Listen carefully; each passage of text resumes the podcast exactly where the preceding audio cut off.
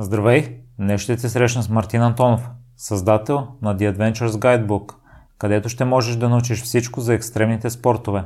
Ако имаш непремирими истории и желаеш да ги споделиш, свържи се с мен и следващият гост на подкаста може да си ти. За всякакви мнения, критики и препоръки можеш да ми пишеш и във Facebook страницата Непримиримите подкаст, където всяко твое съобщение е изключително ценно за мен. Сега те оставям с Марто.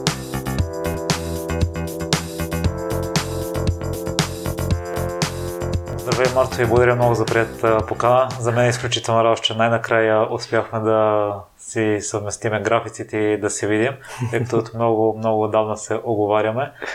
Да, и аз много благодаря за поканата, Миро, много ми е приятно, че сме тук. А твоята страст към екстремните спортове започва от скейтбордите и в последствие преминава и към другите спортове на дъски. Uh-huh. Аз изпълням моите лета на село като дете. Братовчет ми също имаше скейтборд Качвал съм се няколко пъти, но установих, че не е за мен. Явно не е заложено генетично в мен, докато братовчет ми, на който беше скейтборд, сега също кара зимата сноуборд. Та, въпросът ми към теб е какво запали интерес и след това какво го поддържаше? Ами това, честно казано, беше преди доста време. Мисля, бях на 12 тогава, което преди не мога да смята в момента на доста години, най-вероятно. Това, което си спомням тогава е, че точно се бяхме преместили с родителите ми в нов квартал, не познавах абсолютно никого и по някакво стечение на обстоятелствата просто се здобих с скейтборд. Мисля, че Леле ми го беше подарил или нещо от сорта. Тогава беше и ерата, когато за първи път вече започвах да откривам лека по лека интернет, кабелните телевизии. Имаше една страхотна телевизия Extreme TV, не знам дали някой си попада на нея. И когато видях с какво удоволствие хората как се забавляват върху тази казвам, защо пък аз да не се пробвам. И а, така просто с този скейт, с който си бях здобил, на улицата пред блока започнах да буквално да се бутам и да се возя. А, за голямо мое съжаление така и не успях да, да стигна до някакво невероятно ниво, тъй като малко ли много бях малък тогава, нямах никаква представа точно с какво ми се занимаваше. Пък и, честно казвам, доста скоро след като открих този спорт, две години по-късно, един друг спорт се намеси в нещата и тотално обърка всичко. Но да, това определено беше, може би, първата ми, първи ми екстремен, сблъсък с екстремен спорт. Допреди това е било футбол и това е като малък. Сноуборда ли е объркал нещата? Ами не, в интерес на истината, преди сноуборда имаше едно друго нещо, фриране и паркура а, точно в най-ранни тинейджерски години, може би около 14-15 годишен да съм бил, а, излезна, излезнаха поредицата от филмите с Ямакаши и така нататък. И в София това стана един голям бум. Наистина, за доста кратко време се събра огромно общество от хора, които им беше интересно това нещо. Хората по улиците, като ни видяха, спираха, гледаха, ни обръщаха се. И наистина беше нещо изключително интересно за този период тогава. Та, това беше следващия спорт, който всъщност прекъсна цялото това нещо с скейта и аз насочих цялото си внимание към него. А пък вече сноуборда прекъсна интереса ми към фриране и паркура съответно, но пък ето, че до ден днешен все още се занимавам с него. Какво те спечели в uh, сноуборда? Ами, първото нещо, което беше, че почти всичките ми приятели се занимаваха с това нещо. Даже може би аз бях единствени от цялата ни компания, който нито караше ски, нито караше сноуборд. А, може би поради причината, че родителите ми никога не са се занимавали с това нещо. А, първото нещо, което ме потикна да го искам, да го питам, това бяха моите приятели. И няма да забравя всъщност на 18-ти рожден ден на един от най-добрите ми приятели. Аз се бях здобил една коледа, точно бях успял да събера 200 лева и с тази наистина смешна сума от зимния пазар си купих първия сноуборд автомат и обувки, накачихме се на Витуша, обух се и просто от този миг всичко, всичко се промени наистина това да си близо до планината с най-добрите ти приятели, да се забавлявате по цял ден, няма аналог. Просто най-якото нещо, което може да ти се случи. Но след това животът ти като че отива в друга посока, след като си завършил средно образование, записваш екология и опазване да. на околната среда. Да, точно така. Еми, да, това бяха всъщност години, които бяха обвързани доста с не чак толкова случайно, но повече предимно с работа. А, смених доста различни работни места, но честно казано, сноуборд винаги е било нещо, което не съм спирал да практикувам през, през тези моменти. Нали, доста по-малко, отколкото сега като интензитет, но пък за сметка на това почти всеки уикенд бяхме някъде с моите приятели. Особено вече след като станахме малко по-големи, след 18-19 проимахме книжки, коли, тогава пораните още повече се отвориха за нас. Не, беше само Витоша. Марто, едно от най-важните и трудни решения, което си взел през живота ти е да напуснеш корпоративния свят. О, да. Ще можеш ли да ни поразходиш около този момент? Колкото и да не искам, ще трябва. не, жегувам се. Ами, след като дълги години се занимавах с, както ти бях споделил, с а, барманство, работех в доста кафетерии, може би съм минал през по-голямата част от кафетериите в София като бариста.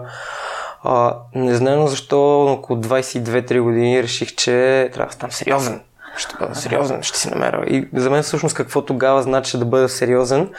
А, не знам дали забеляза дупките в ушите ми. А, съответно, сериозен за мен беше да си махна флешовете и да си намеря офис работа. Нямам никаква представа, защо точно това ми се въртеше в главата по този момент. Но така и направих. Махнах си флешовете, те горе-долу зараснаха, пуснах няколко си вита и така случих на един, честно казвам, доста приятен офис, в който прекарах близо 3 години работейки там. Честно казано, ми беше доста приятно работейки там до един момент, в който просто независимо всичките бонуси, които ти дава тази среда, финансовата сигурност. Аз сме да твърда, че имах страхотни шефове и невероятен колектив, с, които, с хората, с които работехме. Въпреки това усетих, че към наближавайки третата година работейки там, аз започнах да се изчерпвам страшно много.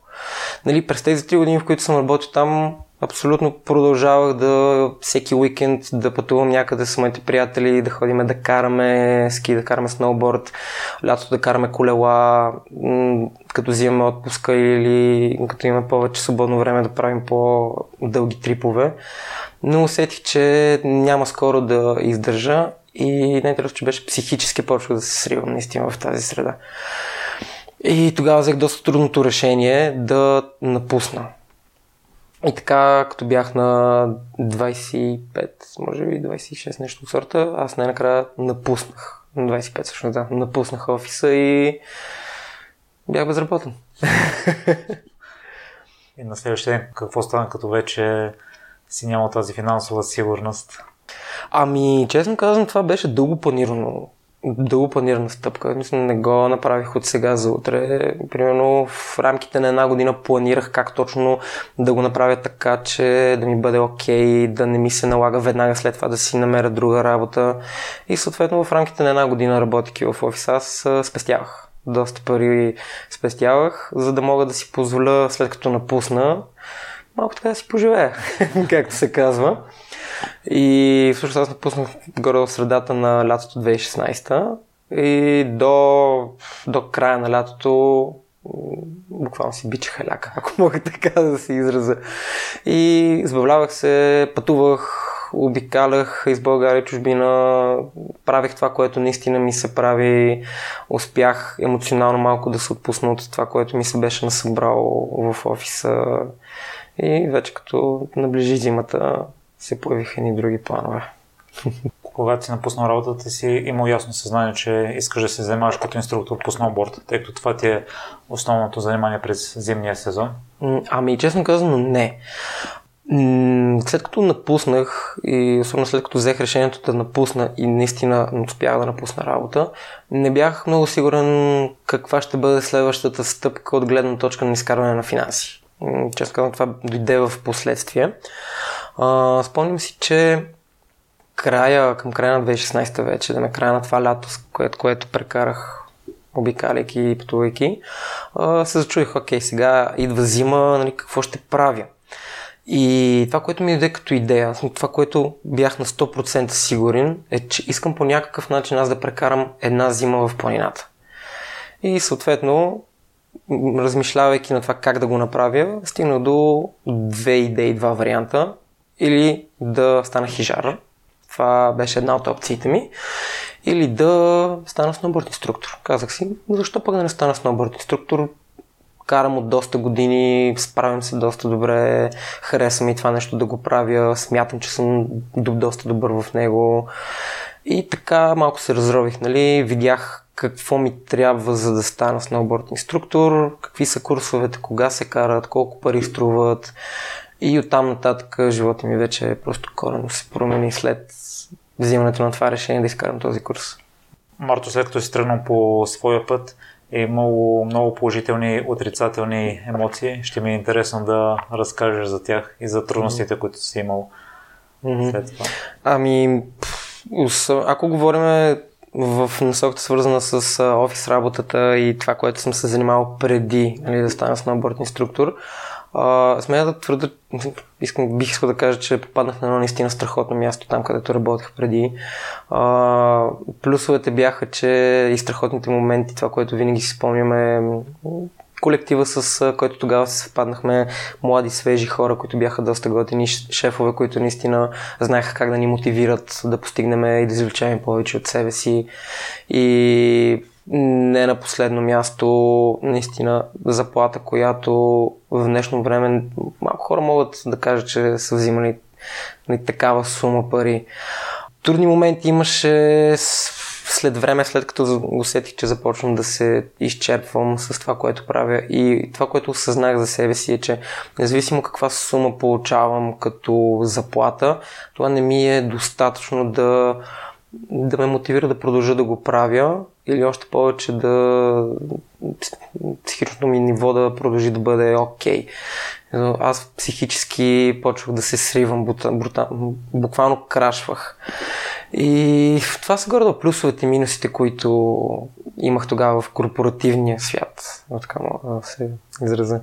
А след като си напуснал, какви са били положителните и отрицателните емоции? А, откъде да започна? ами, най- най-големия плюс, който мога да кажа в момента, след последните 3-4 години, правейки това, а, свободата. Свободата да разполагам с за мен лично най-ценният ресурс, който ние всички, някои от нас доста пренебрегваме, времето. Аз имам възможност по такъв начин да си нагласа работата, задълженията, така че да имам достатъчно свободно време да правя това, което искам и също така да имам и финансите да го правя. Докато при човек, който работи в корпоративна среда от 9 до 5, от понеделник до петък, има 20 дни отпуск, доста по-трудно може да, да постигне това нещо. Общо взето, в момента аз графика ми е такъв, че аз работя 6 месеца в годината и 6 месеца в годината почивам. Като, не, като казвам почивам, не си представя, че си седа на плажа, нали, съм си излегнал. И това правя, но работя по други проекти, които а, съм захванал, които ме интересуват. Но най-важното използвам времето си по начин, по който аз искам да го използвам. От отрицателна гледна точка, по-скоро не мога дори да кажа отрицателна, по-скоро по-трудната част на нещата е, че нещата, с които се занимавам, са физически. А, и доста често се измарим, особено след 100 плюс дни сезон, зимата, всеки ден каране, всеки ден преподаване. А, няма как накрая на зимата човек наистина се чувства физически изцеден и има нужда буквално да легне за един месец и да си почине. No. Това ли е това начин да си изключиш и да презаредиш батериите? Ами да, за около седмица, след което изтръщявам тотално и трябва да търся, търся някакво движение. Просто опитвал съм се да, да бъда не чак толкова активен за по-дълъг период от време, не ми се получава. Определено. Марто, един от проектите, с които се занимаваш в момента е The Adventures Guidebook, mm-hmm. който се кристализира в края на 2017, но преди това е имал множество отклонения и промени. Ще разкажеш ли какви са били те, докато се стигна до финалния вариант? Ами, преди всъщност да стартирам официално The Adventures Guidebook, ам, няколко години преди това с а, едни мои приятели бяхме сформирали една друга група, която беше Slackline София. И както може би хората ще се това се въртеше около Slackline, който тогава доста навлизаше в България. Не знам дали си запознат с това. Mm. Това е една буквално тираджийска лента, която увиват камионите и товарите, която се опъва между две дървета и ти балансираш и ходиш по тази лента.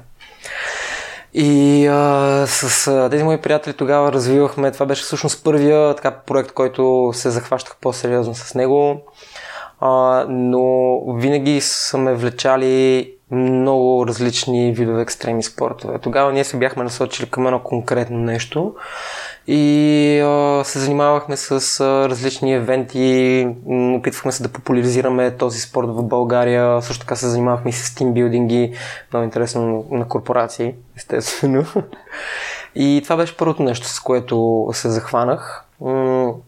След това, всъщност, друг твой гост, ако твоите слушатели са слушали подкаст с Никола Томов, всъщност той много ме мотивира и ме натисна буквално да, да стартирам това нещо с The Adventures Guidebook, като в началото, честно казвам, пак малко на прима виста нямах някаква конкретна концепция как точно да го направя. Абсолютно всичко се случваше в, в движение. Тъй, че това е едно от много важните неща. Много хора искат да имат някаква идея, да бъде развита и чак тогава да я стартират, като не винаги има човек шанс на толкова време или да направи толкова материал, за да стартира някакъв проект. Някога трябва просто да си кажеш мената му, започвам го и ще го работя, да видим какво ще се получи. Идеята на The Adventures Guidebook е хората да влизат безопасно в екстремните спортове. Точно така.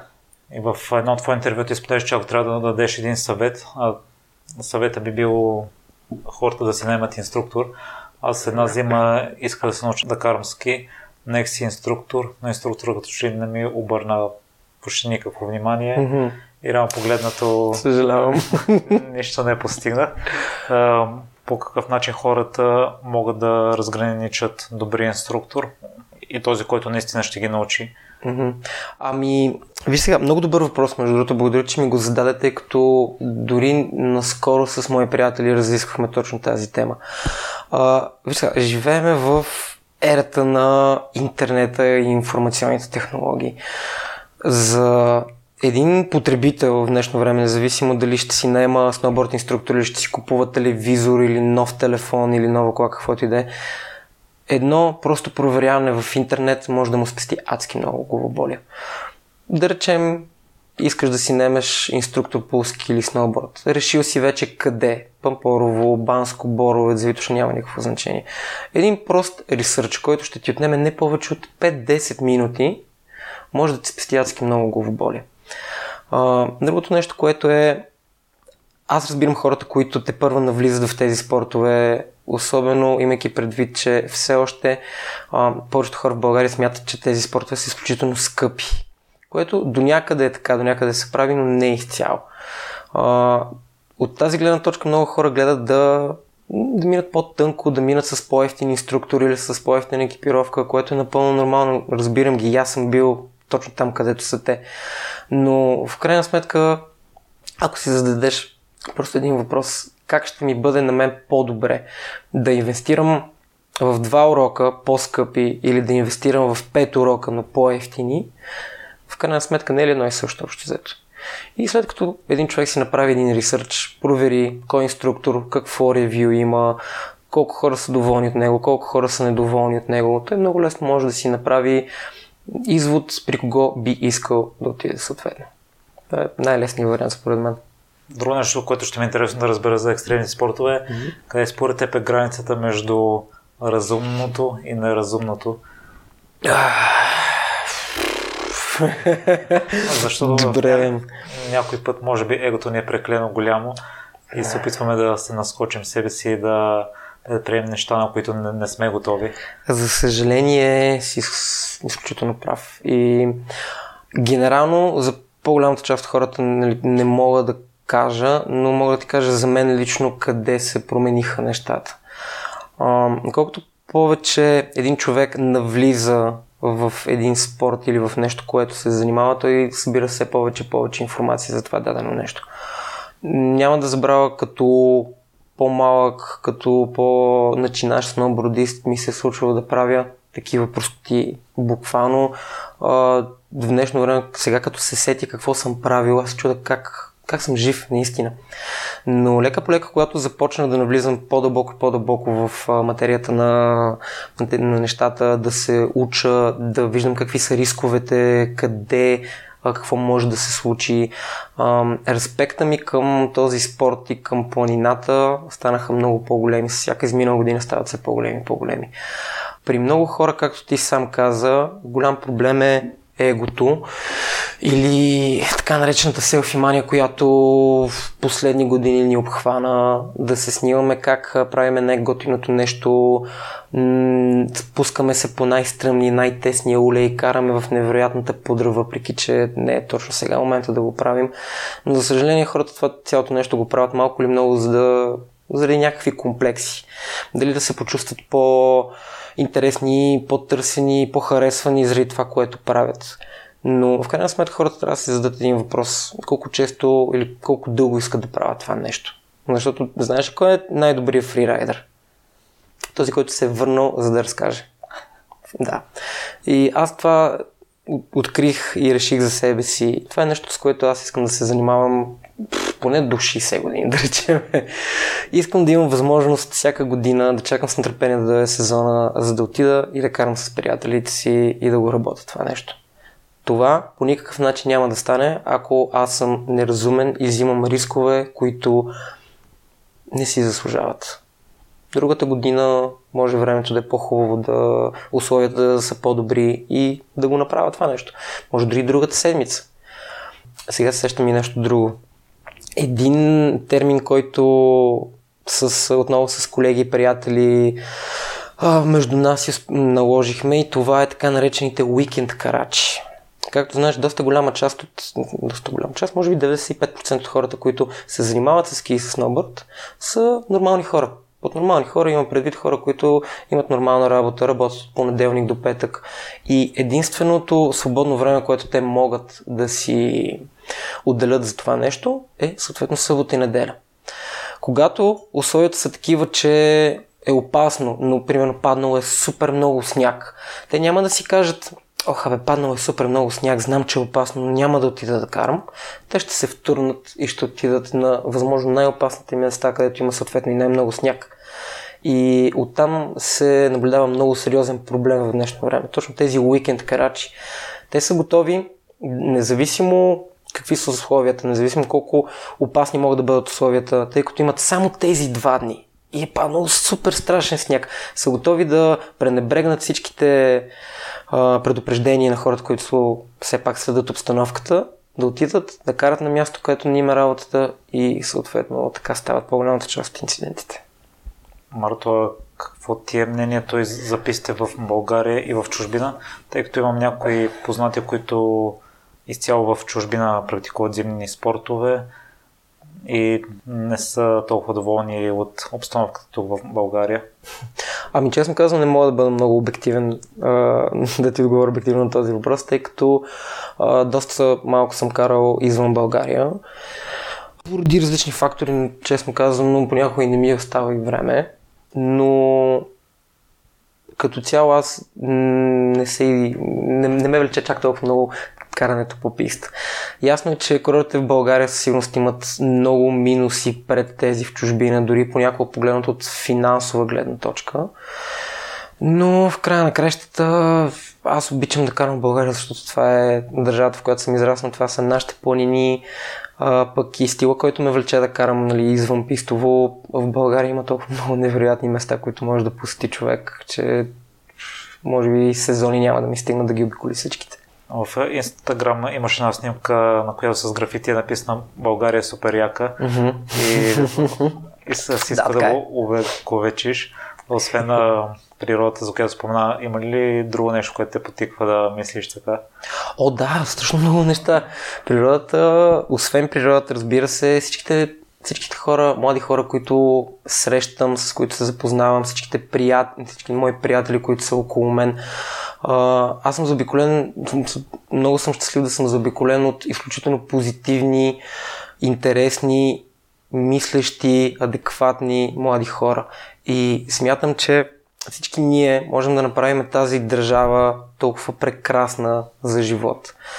Още по-малко, че много интересно, че ми зададе този въпрос. Преди няколко дни си седях а, в нас на балкона, гледах си Витуша и знаеш какво си казах? Аз на тази планина съм правил толкова много неща.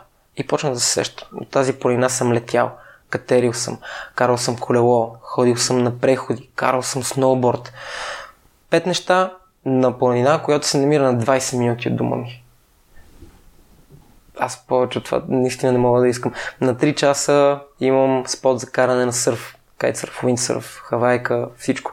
Цялото това нещо в една малка държава в източна Европа. Няма как да не го харесвам това нещо. Независимо всичките, нали, няма да навлизаме в тази тема, но всичките политически и така нататък проблеми, които си имаме, економически и също така в нашата държава, според мен има много повече позитивни неща, върху които по-скоро трябва да се фокусираме, отколкото негативните. И тогава всички ще можем да се насладим на мястото, на което живеем. Марко, да спомена за кайтсърфа в единственото интервю, което намерих с теб, тогава беше твоя мечта да се научиш да. да караш. Явно си осъществил, така ли?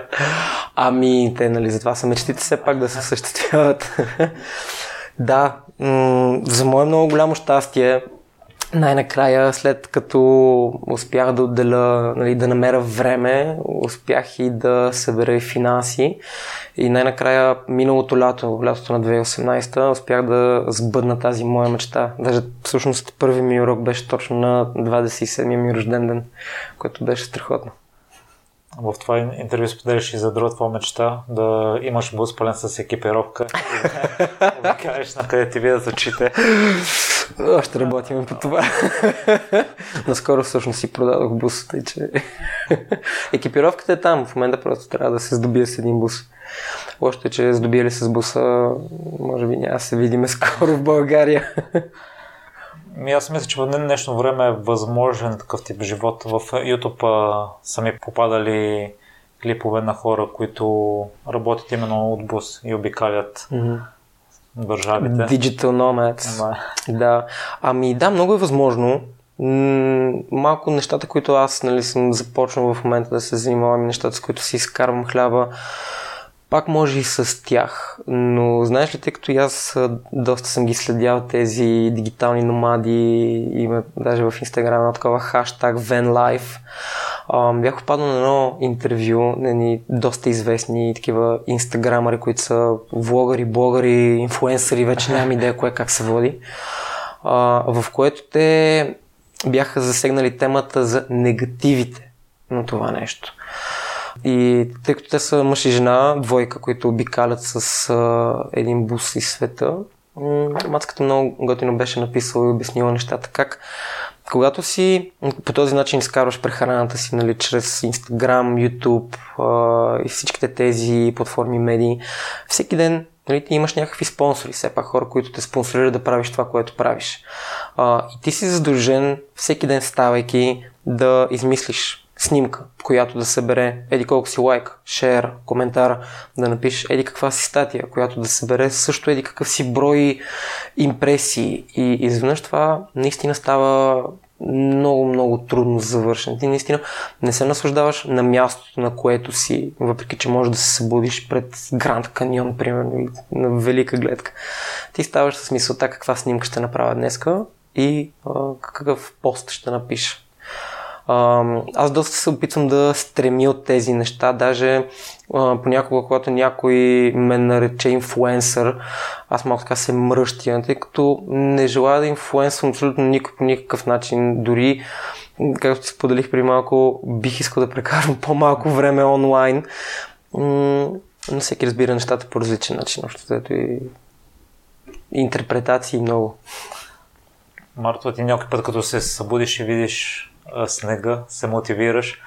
Аз като човек, който е почитател, може би, на летните спортове и на високите температури, понякога студеното време не го приемам толкова добре. По какъв начин може да си променим нагласата, тъй като зимата идва, да подхождаме по-радостно към снега, към понижените температури? Ами, най-просто погледни от следната гледна точка. Ако един човек не харесва зимата и студа, това значи, че едни 3-4 месеца той какво има като опция да прави? В смисъл, оставаш си или вкъщи или седиш в малко или много скучния си в град, в еднаквото ти ежедневие. Да, ходиш от време на време на кино, виждаш се с приятели, но в крайна краща те случват едни и същи неща. Докато когато пребориш, ако успееш да пребориш а, този дискомфорт на студа, на зимата, на снега, а, естествено и ако имаш достатъчно добра екипировка, дори не говорим за много скъпа екипировка. В интерес на истината, цялата екипировка, която аз притежавам, е втора ръка. Аз също нямам възможност да си купувам нови неща. Успееш ли веднъж да преминеш този първоначален дискомфорт ти моментално имаш едни 3-4 месеца в годината, които ти се осмислят, дават ти причина да излезеш навънка, да се запознаеш с нови хора, да видиш нови неща, които най-вероятно, ако никога не си ходил в зимната планина, представяш ли си как може да изглежда връх мусала с, с сняг? И може да си го качва стотици пъти през лятото, обаче представи си зимата как изглежда. И като се качиш отгоре, каква е гледката.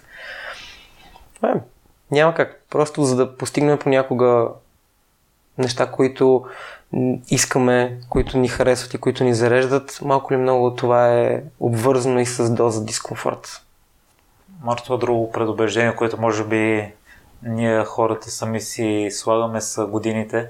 Видях отново в инстаграма ти, че си имал ученик на 61 годишна възраст. Точно така, да. Там споделяш, че годините са само число. А, важно е по какъв начин се чувстваме.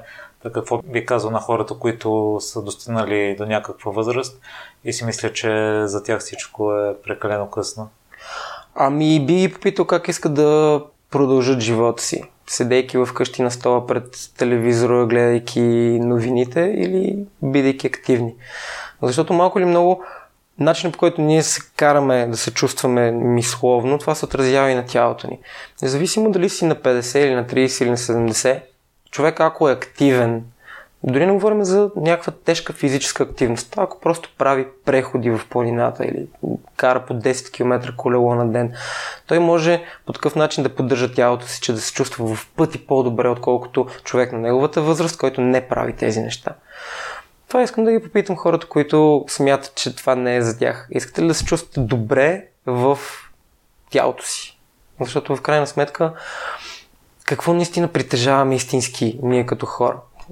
Тялото ни, ума ни, духа ни, тези неща. Ако като хора ние не се грижиме за телата си, със сигурност няма да бъдем щастливи. Марто, като инструктор, кой е въпрос, който ти задават най-често? Като... Хм, много интересно. Освен колко ще струва урока ли?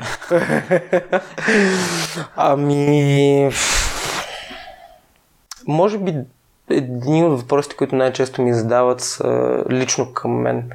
От колко време се занимавам, какъв стил обичам да карам, някакви да им разкажа на хората интересни истории от опита ми в планината.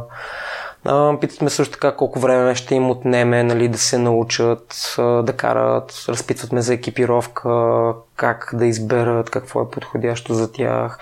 И всъщност голяма част от идеята за канал дойде от това нали, да не се повтарям постоянно, просто направих тези видеа, за да мога да насоча хората, защото всички имат Q&A, нали, различни въпроси, които малко или много, особено при начинащите, се припокриват до доста голяма степен. И чрез тези видеа мога да ги ориентирам. Но това са горе въпросите, които най-често ми задават. Марто, екстремните спортове, аз не ги харесвам, може би заради риска от а, контузия, но ти, за щастие, си нямал такава. Слава Богу. А, понякога се налага да правим неща, които не харесваме, за да вземем превентивни мерки. Едно от тях е йогата. Ти споделяш, че тя ти е променила живота и можеш ли да разкажеш за това и по какъв начин си се предпази от травмите? Чак не харесваме.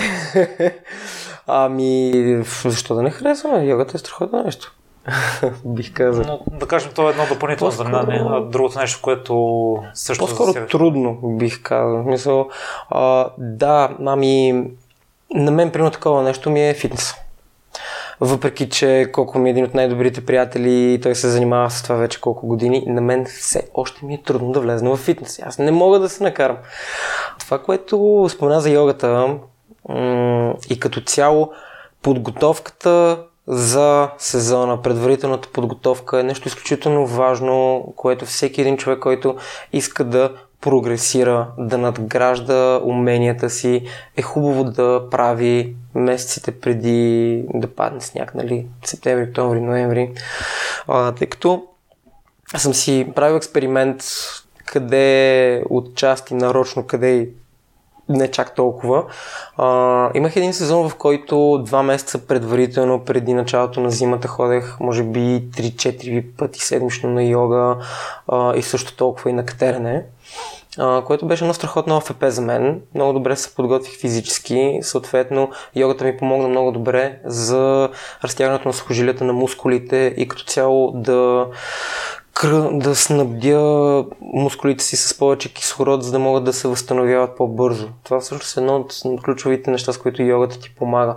Също така, а, в спорт като сноуборда, в който паданията са доста често срещани, колкото по-гъвкаво е тялото ти, толкова по-леко ще всъщност ще реагира на дадено травма и на дадено падане. Ако ти си сух клон, който никога през живота си не се е разтягал, естествено, че едно падане може да бъде доста по неприятно за, за теб, отколкото за мен, който се разтяга и често ходи на йога. Но да, разбирам ти въпроса. За, определено има нужда да се подготвим малко, правейки нали, неща, които може на на пръв поглед и на, изобщо да нямат нищо общо с този спорт дори. Но затова даже бях направил видеята и за фитнеса и за йогата, за да видят хората, че колкото по-добре се подготвиме за сезона, толкова по-добър ще бъде сезона за нас. Разбира се, зависи какво целим. Марто, какво е щастието за теб в момента? В момента а, да съм здравето, което имам. Може би приятелите, които споделят свободното си време с мен, семейството ми, което ме подкрепя свободното време, което имам и проектите, които съм се захванал да правя. Цялото това нещо като една съвкупност бих казал, че доста щастливо за мен е нещо. А какво ти липсва най-много?